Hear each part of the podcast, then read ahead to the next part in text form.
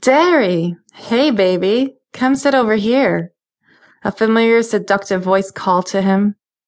His eyes ran through the bar to spot the blonde, ditzy waitress standing at the far end of the bar behind the counter. With a mischievous smirk, he walked over and sat at the very last stool in the bar. Trixie, the waitress, leaned against a counter across from him. She wore a low-cut pink tank top with the word fierce across the chest in black glitter. They had been flirting rather heavily since his first night in town, but Darrel hadn't quite made his move yet. He was savoring the build-up to it.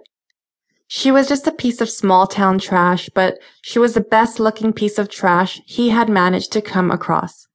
And she certainly looked like she knew how to help a man waste some time. Now, what did I tell you, darling? I don't go by Derry, just Darrel. You wouldn't want me to correct you again. He smiled charmingly, though a sinister gleam sparked in his sultry green eyes. Trixie was all smiles, high-pitched giggles escaping from her throat. Sorry, Darrel. What can I get you? she asked, her big blue eyes never leaving his. What do you think? he questioned his gaze holding hers in challenge. The dull-minded blonde gave another giggle. One beer coming right up. Trixie reminded him of cheesy characters you see in shows in the 80s and 90s, blonde, dull, and slutty. She turned then just for a moment before facing him again and sliding a beer across the counter towards him. As Darrel reached for the drink, Trixie's fingertips brushed against his knuckles. You should hang around for a bit, I want to talk to you before you head out, she smiled at him.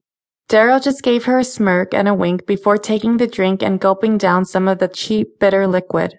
The girl gave a big smile before turning to tend to the other customers. He could really get used to living on the run lifestyle if it entailed beer, random ladies, and keeping his piece of shit son from turning his grandson into a pansy. Darrel polished off his beer and ordered another one which was quickly followed by several more.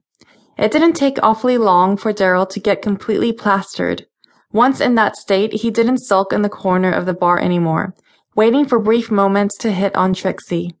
Instead, he took to socializing with a tough crowd.